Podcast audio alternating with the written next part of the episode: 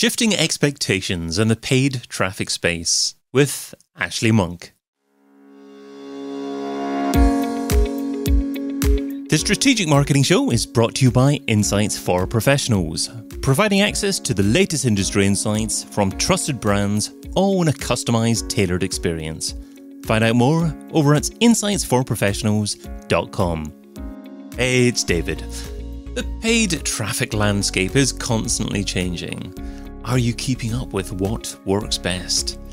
Today, we're going to be discussing how the paid traffic landscape is shifting, how your paid traffic expectations should be shifting, and how you should be tracking your paid traffic success in 2022 and beyond.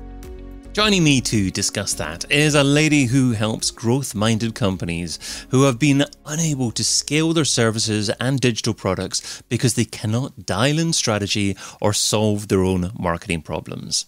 She serves clients internationally and is founder and CEO of Onya, one of the top market agencies in the Indianapolis region.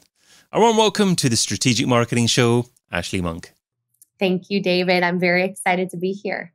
Thank you, Ashley. Great to have you here. where you can find Ashley over at onyamark.com. So, Ashley, how has the way that paid traffic success is achieved uh, changed over the last few years? It's changed drastically. And keep in mind, this whole paid traffic space in the online media space is still relatively new. We're really, if you think about it, Facebook was the first giant to really begin, and that was just in around 2007 and 8. And so, over just over a decade. We've seen so many changes happen, but the last several years have been very significant. One in particular um, has really had to do with privacy and tracking changes, which I know we'll talk more about today. But around 2021 of last year, Facebook issued a an update to be in compliance with Apple's iOS 14 update. And what that update did was it allowed people that are using an iPhone on and that, that type of device to be able to opt out of being tracked. And so for marketers leveraging paid media, it has created quite a challenge and a lot of changes in how we serve ads to different audiences and how we leverage user data to really create effective campaigns. And so, as a result of that, strategy, creatives, messaging, and targeting strategies as a whole have drastically needed to shift and will only continue to evolve to do so. Right. Okay. Yeah. We're we're seeing that um, a lot over the last couple of years. We've seen the implementation of uh, Google Analytics 4 recently, with privacy laws in mind as well. Um, so, with with Facebook, perhaps as an example, how has the way that targeting is achieved actually changed? There's so much to this question, but one of to get on a tactical level, there are quite a few changes. One being retargeting and the use of the Facebook Pixel. Um, the Pixel is still can be effective in the right area, but it's not nearly as effective as it was several years ago and because of a lot of people and not wanting their their information to be tracked so that's one commonality and that has created a need for more broad audiences and targeting people differently.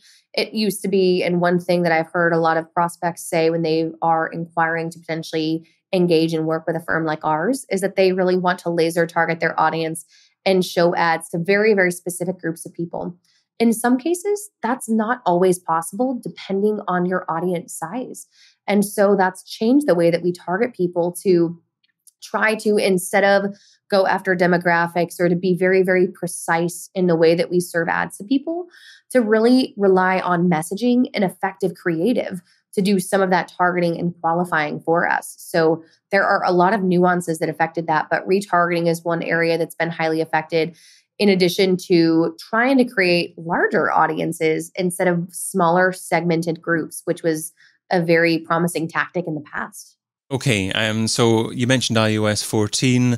Um, that, to a certain degree, led the way um, with Google, with uh, Facebook, sorry, having to comply with what they were looking for there as well. And you you alluded to the fact that um, actually it's necessary to build larger audiences nowadays, and possibly even trust the machines, trust the AI um, to deliver your messaging in the right way to your target audiences. So, is AI in advertising much more effective than it used to be? It's a great question. And I believe that it is. It's it and it's had to be because a lot of that to your point, that's been one of the largest concerns that many people have had is trusting machine learning and trusting AI to target their audiences and being concerned that it's not to the point that it needs to be. But even in the past 12 months alone, so much substantial progress has been made to improve that because if you think about it, for Facebook and the companies that are being affected by this, I use Facebook as an example because it was the one that was affected the most drastically. But we are seeing these changes roll out to other online platforms as well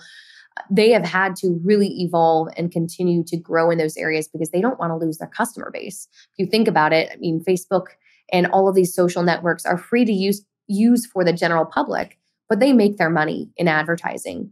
And so, therefore, those companies are very motivated to ensure that the best overall experience is provided for advertisers and for marketers so that they will stay on the platform. And as a result of all of those changes, they've made significant improvements on the algorithm's ability to serve ads um, that were not there several years ago. It's been great to watch a lot of those changes take place. So, how can a marketer help the machines learn as quickly as possible? Is it about um, simply the creative and actually ensuring that the creative is targeted to a set audience as possible, or are there other ways to assist the machines?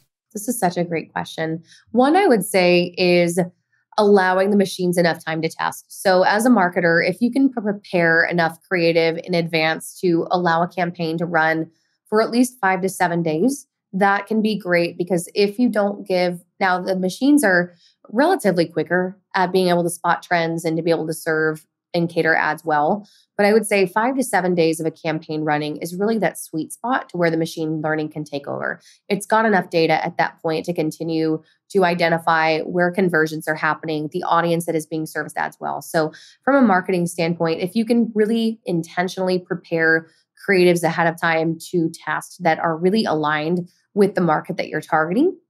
That can speed up the process but also not touching it. I think sometimes and i've seen this mistake when we've our firm has audited different accounts and looked at what past companies are doing often i have one in mind that we were watching them run a new campaign every 24 to 48 hours and that is just too many changes. And so i see marketers whether it's a marketing director working for a firm getting pressure from their direct superior to scale the campaign more quickly, whether it's an agency where the company is pressuring them to perform, one to two days is too quick to make changes, in my opinion, to a brand new campaign. You really need to allow the machine and the AI time to be able to adapt. And so, one of the best things that marketers can do is actually allow that machine enough time to learn and to take note on what trends and what changes are happening before making changes too aggressively. That's a great point there. I love um, that tip there. Wait five to six days um, for whatever ad platform you're using to actually understand which audience it should be showing ads to. Then your conversion rates are going to be better. Now, uh, just to clarify, actually, um, you said your first campaign, and I just wanted to make sure that um, it's okay to change creative more regularly after that. So, is it okay, for example, to set your initial campaign going for five to six days, then after it's run that kind of length of time, you can keep the same campaign going, but change your creative more regularly. Yes. I think after that initial period, you can run and make changes maybe every 24 to 70. I shouldn't say 24 hours is a relatively quick period. I would say two to three days is a good rule of thumb. Obviously, if there's something immediately wrong or you're seeing something that is very out of alignment, then that change could be made sooner. But after that, every several days, you can test smaller elements over time for sure. So, whenever you're running a new campaign, I think the best practice would be letting it sit. Um, where it used to be, people would even run a lot of campaigns for two to three days at a time. That is very challenging to do. Like if you're doing a Black Friday sale, larger brands are able to do it, or for larger sales or short periods where they've got enough information, I would say, about their audience. But even just running a campaign for that short of a period is a risk. So, two to three days is a best practice once a campaign has launched to, for that window to make additional changes. Is there any style of ad that you're seeing at the moment that's working particularly well? You know, every vertical is a little bit different, and we see different creatives resonate with different audiences. But the one tried and true creative that I think is just the future and where everything is going is video, particularly short form video and like Reels or TikTok. Um, and I know LinkedIn is starting to work too on short form content as well. But video can express a story in ways that uh, graphics or photos and copy are just limited and they can reinforce that. But we see video continues to increase. Our, our video ads across all verticals for our clients usually will outperform static images overall and so that seems to be the common trend is leverage video in what you are doing it is where marketing is headed in the future okay well you're certainly not the first person to say that on the strategic marketing show so there's certainly something to that there as well uh, also, just a final question in relation to what works at the moment um, with paid media tracking. Um, what metrics are absolutely key to look out for? Where should marketers be tracking success? Should they be looking at data within individual ad platforms themselves? Should they be automatically exporting this data into some other studio where they can combine data from elsewhere? I would say, from a tracking standpoint, um, the KPIs specifically that you're wanting to look at as a marketer, depending on the campaign, are always going to be your link click through rates to evaluate the success of the creative itself and your CPMs to, especially with inflation and the global economy climate changing overall. Looking at CPMs from months past and years past will help show if inflation is the driving factor and why your ad costs could be rising, or um, comparing that with your link click through rates to see if creative is the bottleneck. There are a lot of other metrics to look at as well, but those two are very universal. And as far as looking at that data specifically, the ad platforms have all been, this problem has lessened over the last several months, but a lot earlier last year, I would say a lot of platforms, including Google and Facebook, are over and under attributing leads and data a little bit incorrectly. We've seen this again start to even out a little bit with the rise of machine learning and those companies adapting to privacy and tracking changes. But with uh, Google Analytics changing to G4 and then with cookies going to be eliminated at some point in 2023, tracking is going to continue to be a very very large hurdle for companies to overcome. So we i would recommend at this point um, using a data aggregator to pull it from one platform to another will not solve that issue, but using a different source to compile data, using a tool like Hyros or Segmetrics that relies on IP address or other forms of data rather than the platform is going to be the best way to truly get raw and real data. But this will be a great challenge that will as marketers, we will need to continue to solve over and over again over the next several years. So we love different examples of tools and how marketers use tools. Um, so you mentioned the Hyros. Now, what is that for marketers that are listening to this that haven't heard of that before, and how does it work? Yes. So Hyros is a third-party data tracking tool, and there are I know Wicked Report, Segmetrics. There are a lot of tools like this that allow for accurate tracking. Uh, but what I liked about Hyros when we've used it with clients is that it actually pulls data from about 16 different sources, including Facebook and Google when you input it, but also by IP address as well. And so because you're tracking users on so many different fronts, it can be a lot better to get more reliable information. So they're not compatible with all advertising platforms yet, but um, I know I think they just introduced TikTok, but Facebook, Instagram, Google, um, I want to say LinkedIn, and they're able to pull one all of that data from different platforms to be able to track and measure it in one place, but also for you to really actually see as a marketer not only where those conversions are happening from, but also the revenue, if you so choose, generated by each ad. And so, how we've leveraged this in the past with clients, I can actually see for clients that have used this the entire journey and the entire click through rate of a client from inception to when they purchase. So you're able to actually go through and see by even if they change emails that they've opted in. For instance, we've had a client where I could see they initially joined the client's email list they clicked on a few social media posts. They opted in to an event. And then after reading a few emails, they finally, it took about 16 touch points for them to make a purchase. And I can also compare that with the ad spend. So right now, it's a very, very accurate way to see that information to truly know where purchases are coming from.